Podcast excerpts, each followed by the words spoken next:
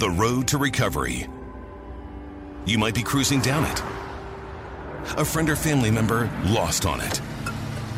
Or the road is, well, still under construction. Relevant Recovery Radio is about getting to that destination of normal health, mind, or strength. Now, Relevant Recovery Radio. Here to give you the keys, Heather and Donnie Mosier. Hello. Hi. Welcome to this week's episode of Relevant Recovery Radio. We're your hosts, Heather and Donnie Mosier. Hello. Glad you're listening. Thank you for tuning in, and thank you for supporting this podcast. Yeah. This show is sponsored by the Matthews Hope Foundation. We have a detox and recovery program. The detox portion is two weeks long, ten to fourteen days, depending on your needs.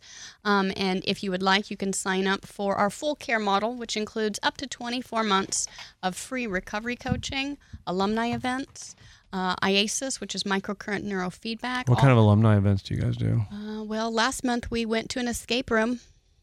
Oh, that's pretty cool. Yeah, it was a lot of fun. I was going to make fun, but I can't actually make fun of that. That's that's kind of cool. I love those things. Yeah, so we all did an escape room, and we escaped with like less than a minute left. How many clues did you use? All of them. We wasted all of the clues like by the second room. I don't think it counts then.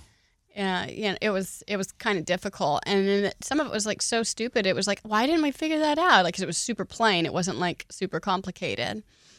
But, you know, when you got nine, ten people in a room with, like, clues, and you don't want to step on toes, but you got to have a team effort. Anyways, it's very much, like, a fun thing to do as a group. So we had a great time. We'll probably do another one. Um, but we're not doing that in August. In August, uh, Candace is doing a in-person Big Book study. Candy pants? Yes. Oh. And so she's excited to do that. She's going to provide lunch and get together with the alumni and do a Big Book study. She's a lot like you. Like, there's a, a good portion of her that frightens me to the core, but I love her to death. You know what I mean? Like, like you love her, but you're also afraid that any moment she could snap and it will end your life. That's what you said about me this morning. Yeah, that's what I said. She's um, a lot like you. I just think you're maybe a scared person. No, no. There's no danger in me or her. Sorry, I interrupted you, though, before you got to, I, to, typically, to ISIS. Typically, you interrupt me. All right, but, go ahead with ISIS. So, Matthews Hope Foundation. We do ISIS training. No. Uh, the Ma- oh, my God. Um, the Matthews Hope Foundation has a two-week detox and two-year aftercare recovery program. And we just really want to restore the fullness of life to every individual who may be su- struggling or, or dealing with substance use disorder, and whether it's alcohol, benzos, meth, cocaine, whether it's prescribed to you, are you offering? Whether you're buying it under the streets, whatever, um, whether you're, you know, stopping at three different liquor stores per week so that the salesman at the liquor store doesn't think you have a problem. That's for real, bro. Just little things like that that may indicate that you could use some support and some help. And everyone at Matthews Hope has been there, done that, and we know how to walk this road with you. Yeah. And so if you or a loved one would like any information about our program and the tools that we offer, or to see if you qualify for our program, or we may need to refer you out to a different program that's a better fit for you. Either way, you can visit our website at m h d r p dot org or give us a call at eight four four, A N D, HOPE. That's eight four four, two six three, four six seven three. As usual, you're listening to us on K P R C nine fifty Sundays at one p.m. Central in the H, Houston, Texas. If you want to listen to us one p.m. Central on Sundays and you're not in the H, Houston, Texas, go to the iHeartRadio app, and K P R C nine fifty has a channel uh, that plays live. As well, uh, at the end of the day, they they upload our radio show, and we have a podcast. It's called Relevant Recovery Radio. So if you want to listen to this or any of our past episodes, you just go over there and give it a listen. Our downloads were, like, super higher than they've ever been this last month. Uh, only one month ever had more, so we're, like, second highest month of downloads. Do you think it's because you've been mad at me lately? Maybe. Um, so just saying, shout out to people that are actually going to the iHeart app and going to the Relevant Recovery Radio channel. Um, and if you like our podcast, please share it with your loved ones, your friends. Um, they know someone who knows someone who might need our help. I mean, because for real... For, let's just drop that third, fourth wall, whatever it Everybody is. Everybody knows like, somebody who has a substance use disorder. But we have toyed with the idea at certain times in the year, like, okay, we're we don't want to do this. Like what? This is live. No, be married. Oh. No, no, I'm, no. I mean, to come up with a topic every week. It's oh, you're in the middle about doing of the radio our show. Doing the show, it gets tough, and we've like every yeah, time I'm about we to fire you. We go to stop doing it. Like the listenership keeps going up, and you're get we're getting calls and comments that we're we're reaching people. Some people are being helped by the idiocy that comes out of our mouths. Which so, was the, the whole goal of this radio yeah. show is to tell people about our program that we have, um, but more important than that, just to provide some education and support to the public at large, because nobody knows what to do with the alcoholic or drug addict in their life that they love. Yeah. And then even if you are that person uh, dealing with a potential substance use issue. Or would uh, like to. You don't know how to get well. You yeah. have lots of ideas, and you try them, and it fails, and you try them, and it fails, and it and it just is such a hopeless place to be. And uh, people in recovery, by and large, are usually anonymous. Um, and we're hoping to be able to use this platform to just spread it to a bigger, a broader audience. Which is why we've covered a lot of the topics we've covered. And yeah. this is one of those weeks. This is a tough week in that. It's a very tough week. I mean, it is. So I have, I mean, we had a... Today, we actually had a show idea, and we talked about it ahead of time, and we're prepared for that, but I didn't even fight on the way into the show, but I think that that's mostly because you flew in this morning, and you weren't at home all week. Well, yeah, so for work, I had... So we had a... I mean, this is like... This goes back to last Saturday. Well, last week, we were talking about all the things that have broken in our house. And then Saturday, and, we had a but, guest come in. But what? The one thing we forgot to mention on the radio show last week that broke, I think, after we got home... was our Breville coffee maker. Oh. And so, like, add that to the list of things. And it's an, a Breville apart. Espresso machine. We're not talking like a, you know, it's like a yeah, six, seven hundred dollar deal. Espresso machine. I and fixed it today, so I can live. Yeah. Um, but no, we had we, we had, had a, a house come house guest stay with that us, was great. Which is kind of really a cool story. Um, but we talked about it last week. But we got to go to the Astros game and see them beat the Rangers. That was an amazing so, game. So you and I are not sports ball people at all. No, not I, at all. Literally, look, I know the rules of a lot of the sports, and yeah. I know what it's about, but I just don't follow it. I don't really care about it. But we watched the Astros beat the Rangers. Kick the snot out of the Rangers in the close. Very last inning. It was such a back and forth game, but we enjoyed it so much. We're like, hey, when can we go to another game? Yeah. That was a really good time. So if you're a Rangers fan... I'm sorry. Too bad. We really don't care. Yeah, it was just really a good don't. Game. Yeah, it was a really good game. So listen, don't go anywhere. We'll be right back with Relevant Recovery Radio.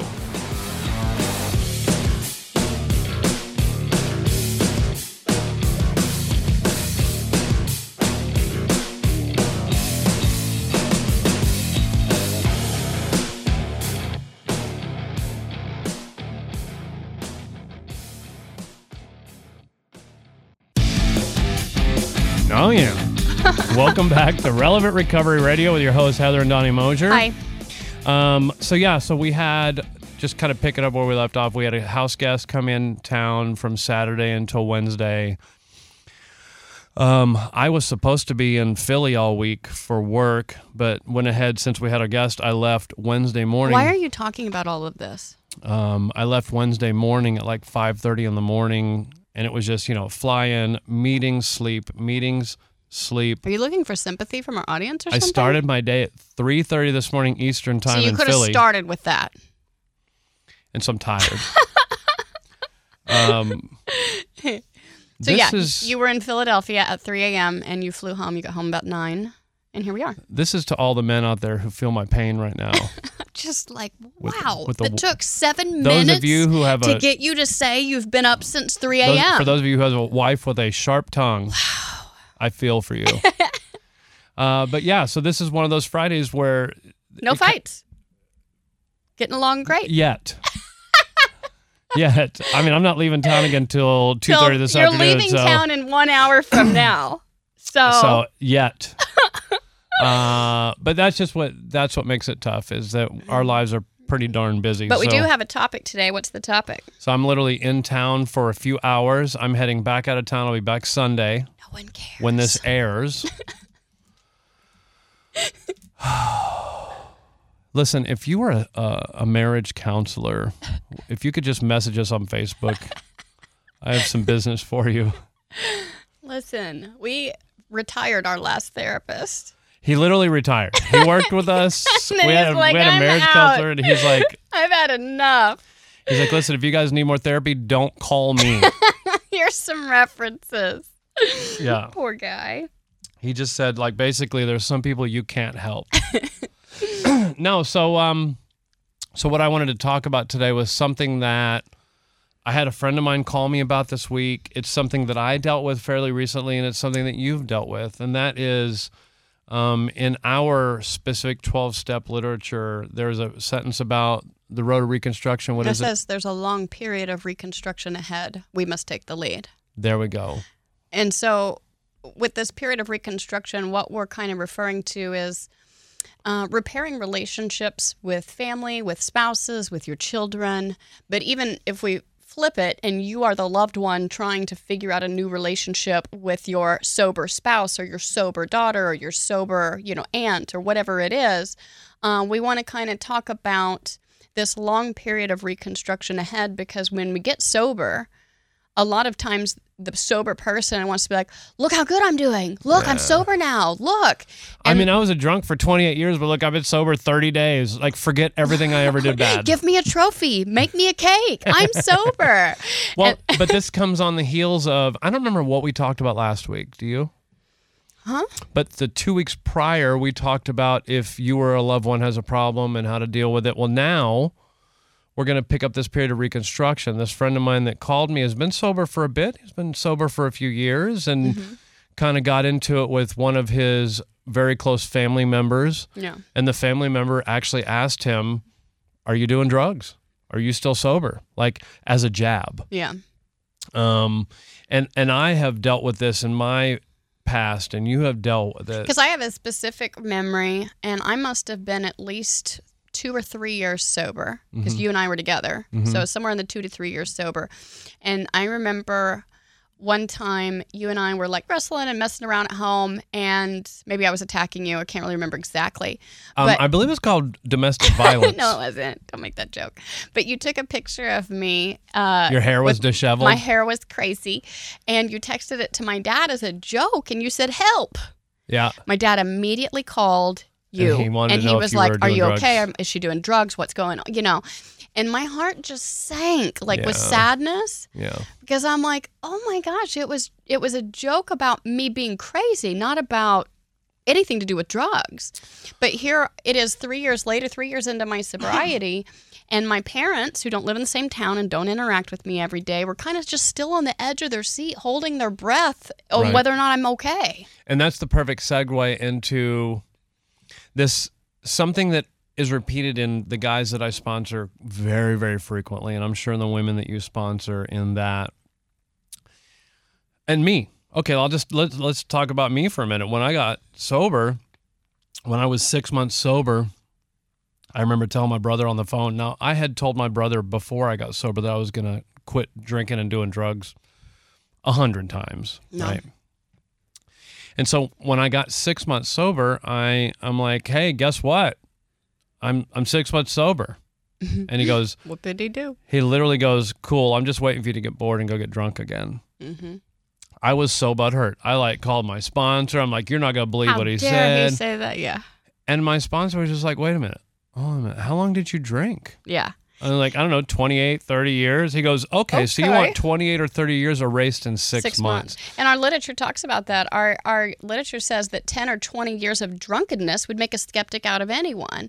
And so you have to look at what you've put them through, and that, yeah. uh, you know, the damage caused, and that they were hopeful at one point, and then you drank again, or they were hopeful at one point and helped you, and this and that and this, and, that, and then you maybe drank or did drugs again. Your family yeah. gets beaten down. Your family gets worn down, and they're like, I just don't even know what to do with you. And then you get sober, and, and when we get sober, people like us, the quickest thing that gets returned is our pride and ego. Well, I can't. How many, how many women do you sit down in front of? I, I can tell you that my number is going to be close. I'm going to say six to seven out of ten, if not more, men that I sit down with that are married mm-hmm. within sixty to ninety days of sobriety are suddenly focused on their spouse. What they're doing wrong. Yep. Suddenly, this the wife that has been not a drunk, that has been basically running the house and taking care of everything, is is suddenly so flawed that the drunk or the alcoholic or whatever you want to call it cannot not focus on them. So it's always a form of maybe even subconscious deflection, because an alcoholic, your pride and ego has returned and you don't want to think you're the problem. Because right. you're sober now. I can't be the problem. I'm not drinking anymore, right? And yeah, it, and that's it's, what I was saying to myself a few minutes ago. and uh, But it's always uh, maybe even subconscious deflection, where we really want to pick at the other person and, and blame someone else. Even if you're not a drug addict or alcoholic, this is like usually a human default to want to blame someone else and not take personal responsibility for the toxic relationship that you happen to be in, yeah, or the or the habits that you're in. But like our literature says that, you know, we feel a man is unthinking when he says that sobriety is enough. And so it's like... You should coin that. That sounds great. Right? That's awesome. What it's saying is, hey, if you think being sober is this the goal here, you're an idiot. Right. It's this just is about so much more than just you being sober. It's about you being more selfless. It's about you being empathetic you, towards others. But, it's about like putting in the effort to rebuild real relationships and learn how to bond and interact with people in a kind and helpful way. But do you think that every new alcoholic goes through that phase? Yes. I think so, too. Yes. It's part of the process, right? So, because it's interesting at first, because some new alcoholics will be so proud of themselves. Look at me. I'm sober. And we could talk for an hour about the fault of that. Uh, yeah, it's, it's so cringe. cringe. But but I think we all went through that. Yes. I know that it, within my first year at some point, I was really proud of what I did until an old-timer in a meeting was like, What, what did you do? What do you have to be proud of? I thought like, God gave it to us. Better yet, no, it was a she. Uh, and she was like, all you did well was burn your life to the ground. Yeah. All you did well was have no other options but to listen to other people. You've done nothing but and surrender. And I will say, I am grateful for the fact that I had willingness at a certain point to put in the effort and work the steps and seek God's will and do the footwork part that is on me. Yeah. But all that did was just open up the spiritual doors for my higher power to come in and rewrite my life and help me be a better yeah. person. Be a different mom, be a different daughter, be a different spouse. But in the but in the beginning, um, in, in the beginning, without the step work, the person is not any different yet. They're just a sober horse thief. Correct. Your your behavior is mostly the same. Your so what they really so what we're saying is that when you're newly sober, you're going to deflect within the first sixty, ninety days. You're yeah. going to start looking at others, their flaws, and it, why do you think that is? Do you think it's because well now I'm not I'm not drinking all of a sudden, so now I'm just I don't know. Well, I think it's partly subconscious. I don't think they do it intentionally. Yeah. I don't. Well, and uh, I do think that in that period, I thought I was like better than others because I wasn't drinking when I was just now like normal people. Yeah, yeah. All right, don't go anywhere. We'll be right back with Relevant Recovery Radio.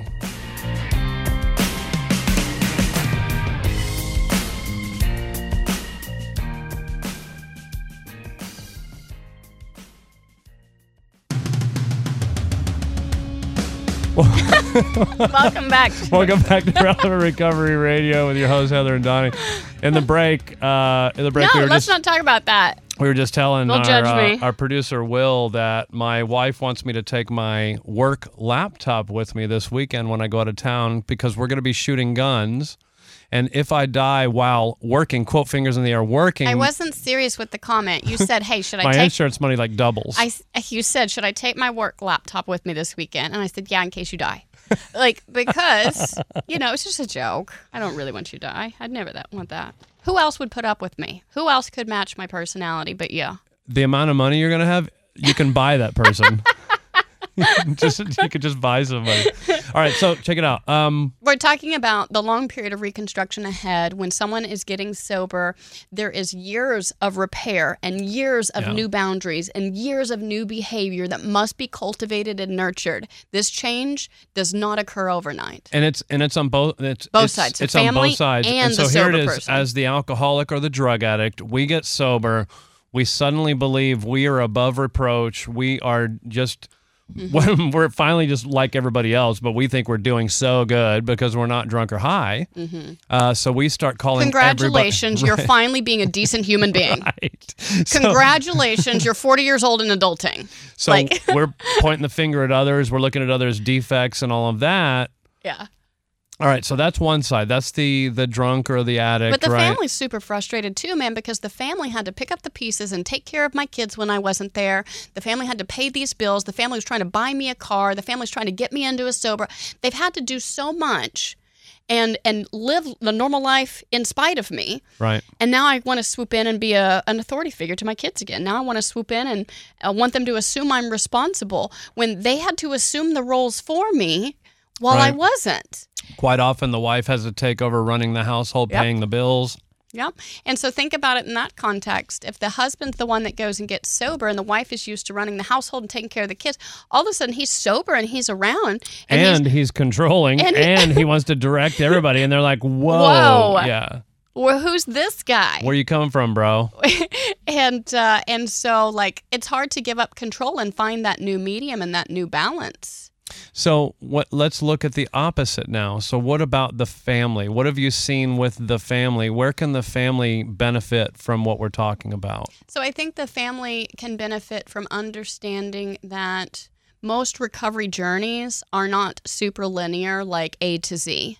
Like most of the time, someone isn't just going to go to a fellowship, pick mm-hmm. up a chip, work the twelve steps, change get, overnight, get sober, and yeah. then over the next two or three months to become super spiritual and all fixed. No, it doesn't. It doesn't happen, happen like that. It takes that. about five years.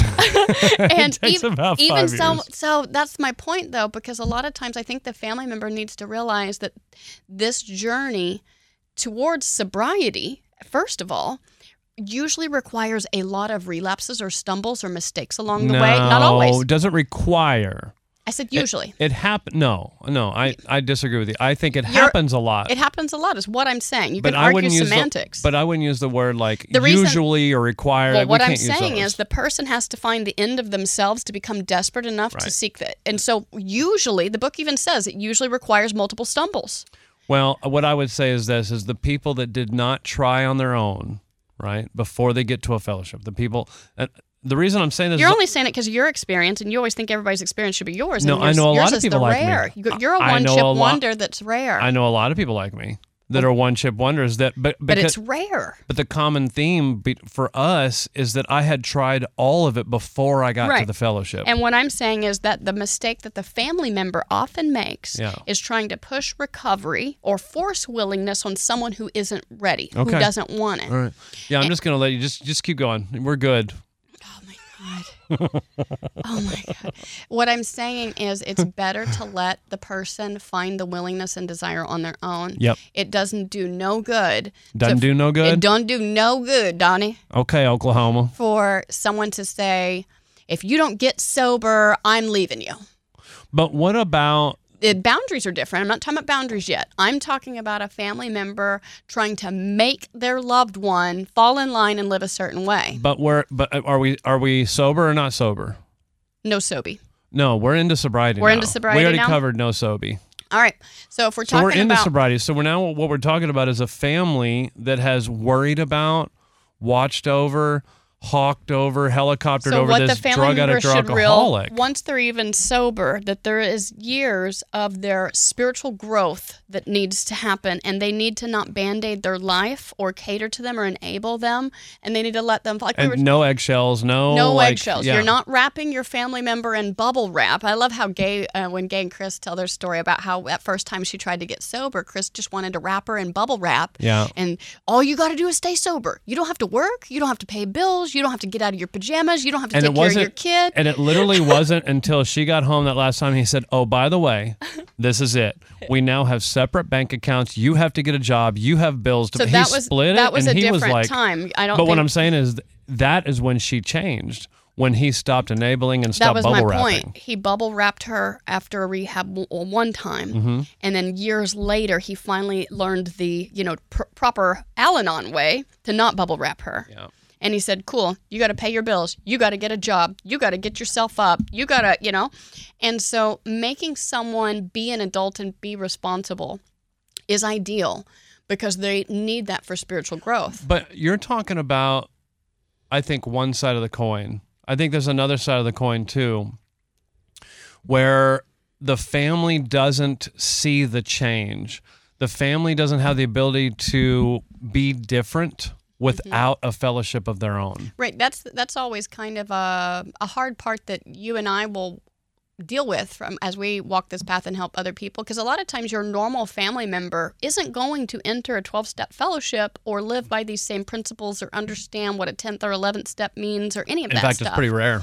It's really, really rare that you have a sober, normal family member that decides to do Al-Anon or something. And if you're like a family member, you need to understand right off the bat that, number one, your drug addict or alcoholic is not going to change overnight. It's mm-hmm. going to take time. That's what you were saying. But oftentimes... But wait, wait, wait. Mm-hmm. The first year... Don't expect them around a lot. The yeah. first year of their sobriety, they should be going to a lot of meetings, a lot of fellowship, sponsorship time. Like, they should be spending a lot of time in Fully the twelve- immersed in and, a recovery program. And it will decline. The beginning, they are they need to go straight to the peak and stay there for about a year, and then it will start to decline. And the reason and they is- will have to they will get to do less and less, and they will be with you more and more. But if you want more of their time, if you... If you demand more of their time too early on and, and, and restrict them from being able to do what they need to do to get well... It's going to backfire. It's going to backfire. They'll relapse. Yeah. They'll blame you. Yeah. It'll go bad. Yeah. You got to give them the freedom to go get well. You could, you can't get them well. And I think a lot of family members who love their...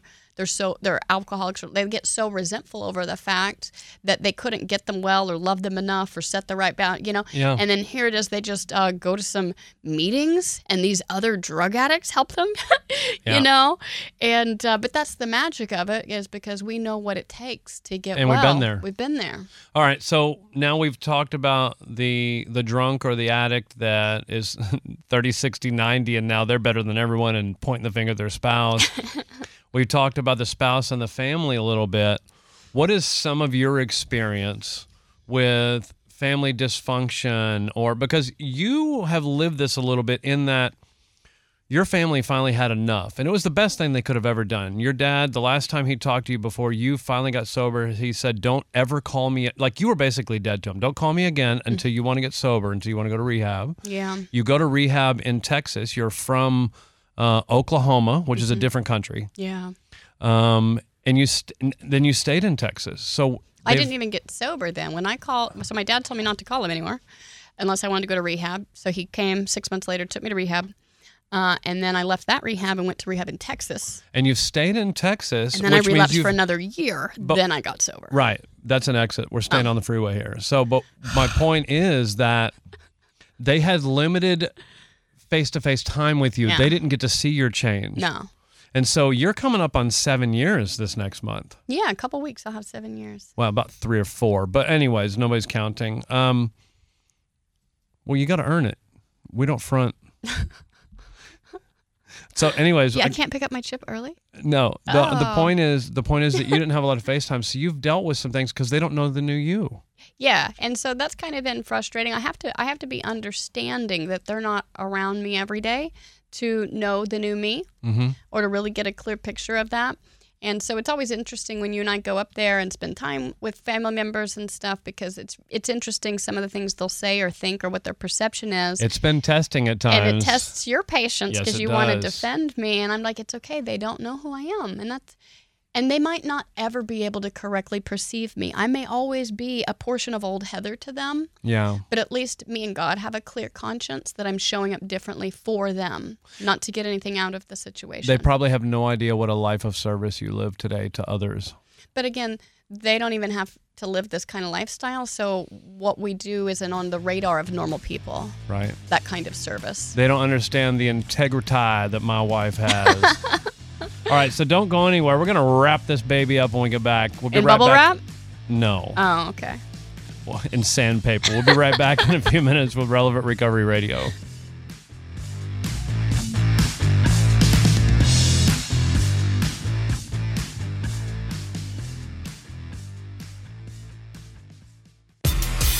Welcome back to Relevant Recovery Radio with your hosts, Heather and Donnie. Today we are talking about a period of reconstruction ahead. A long period of reconstruction ahead, to be exact. Long yeah. period of reconstruction. All right, so who are we doing this for, by the way? Should, we should probably mention that. Yeah, I'll, I'll go ahead and do that. This show's Re- Relevant Recovery is sponsored by the Matthews Hope Foundation. We have a ten to fourteen-day detox and up to twenty-four months of free recovery coaching, I A S I S microcurrent neurofeedback, alumni events, and aftercare. It's free if you complete our detox. So give us a call, eight four four, A N D, HOPE, which is is eight four four, two six three, four six seven three, or visit our website, m h d r p dot org.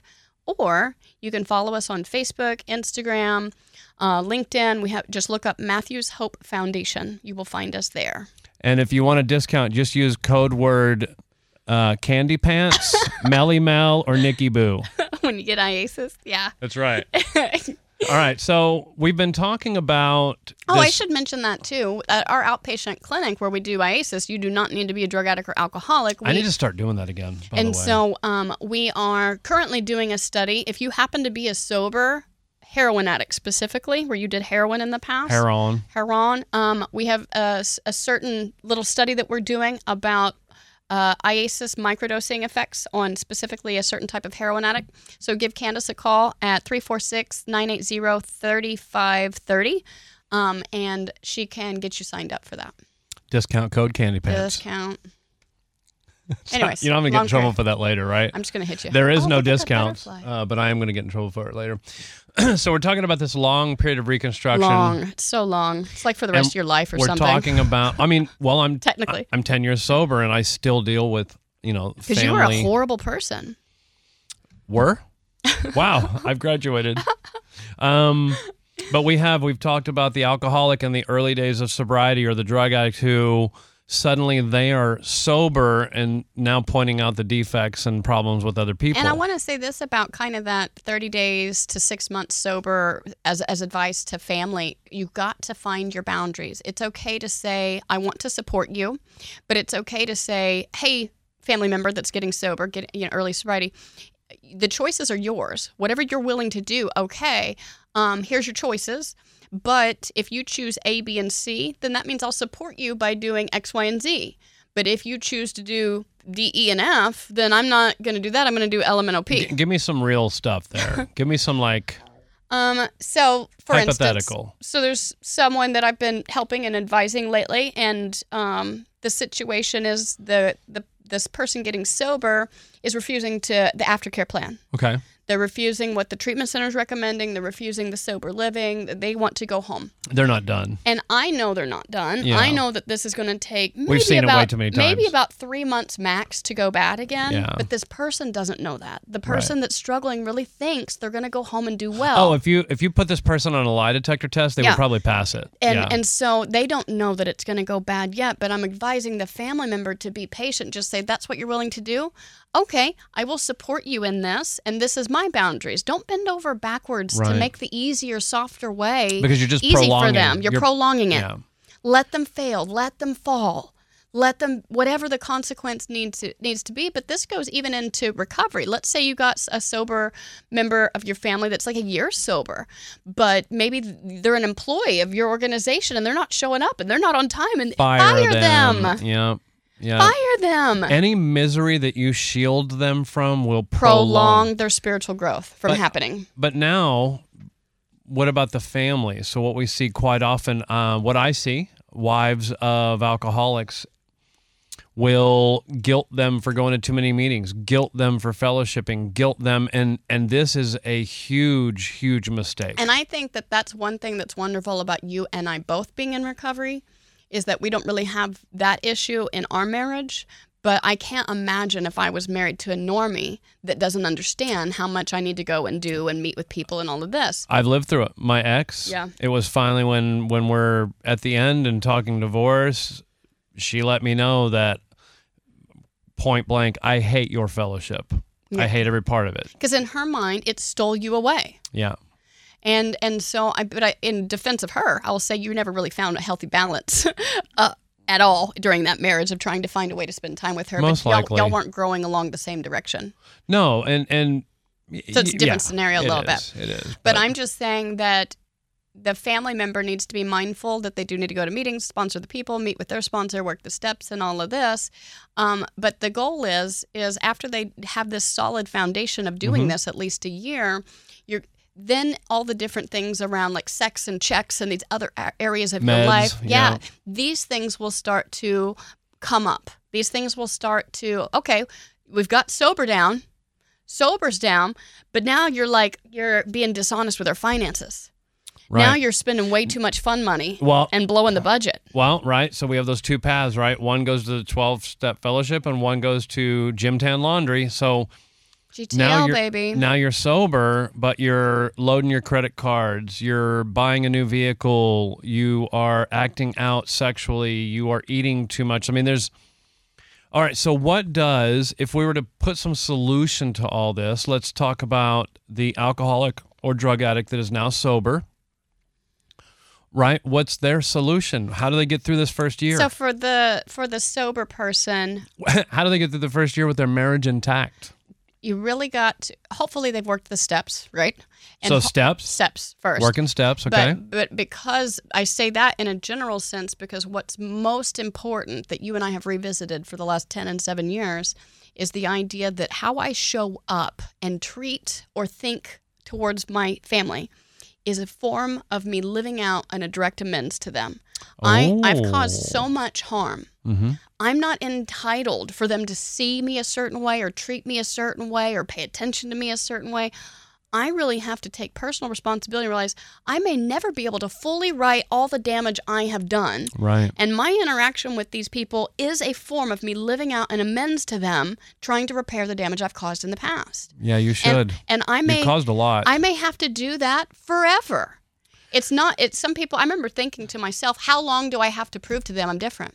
How long? And it's not really about that, what it's about. And we've talked about it before on the show that it wasn't until I was four and a half years sober, blew my life up, that my younger brother felt uh, like it had been long enough for him to really let me have it and really let me know how much he had, that I had hurt him. Mm-hmm. And so the amends with him, with my youngest brother, with my sisters, with my dad, like... It's for the rest of my life, I have to show up as a different person regardless of how they do. Regardless of how they Does do. Does not matter how they show up. Because in our previous lives, you want to be like, well, they treated me like this, or they made me do this, or since they said this, I reacted this way, you know? Yeah. And it's like, cool, can you be a kind, considerate, helpful person regardless of what anyone else says or does? So we're talking about attraction rather than promotion. Mm-hmm. What we're talking about is that I don't need to tell my family I'm different. I don't need to prove to them I'm different. I just need... to be good. I need to do what I'm supposed to do, and and because if you're doing that, walking that walk, show them by attraction. Then then your conscience is clear between you and God, yeah. and you don't need the the seeking of the approval and the validation from humans anyway, because you know your conscience is clean. When you're trying to still seek that approval and validation always, that's a form of insecurity, which shows something else is already spiritually off. Right, and so if you're newly sober. Okay, if you're newly sober and your spouse is just really getting on your nerves, call your sponsor, right? Call your sponsor because you need to be set straight immediately. Yeah. That's the one. All right, so for the family, the family well, uh, solution. Hold on, I want to go into the other well, we area. Have, we have only a couple minutes left, so be quick. The last thing I wanted to say that some tool that you and I have used, even though we have years sober, is we continue to write inventory oh, and, yeah. and to read it to our sponsor and using the format that we were taught. And so resentment inventory, fear inventory, sex inventory, to continue to grow spiritually no matter how long sober we've had. So again, continuing to work the steps. Yeah. And what would you say the most important thing for the family member? Uh, Patience. Patience, for sure. Patience. Let give the addict alcoholic time to change. Yeah. Because if they apply themselves one hundred percent to the twelve-step fellowship... Well, I don't think anyone knows how to apply one hundred percent, but they're the best they can. Okay, if they choose the twelve-step fellowship above everything else... Yes. Then, then God... will fix everything else, including that relationship. I agree. I agree wholeheartedly. And uh, don't forget, those who stand for nothing will fall for anything. All right, so we really appreciate you listening to the show this week. Uh, a long period of reconstruction. We will be, be back in another week. If you have any questions or comments, shoot us a message on Facebook at Relevant Recovery Radio. Yep, and we'll be back in a week. Thanks for listening. Hashtag God, God though. though.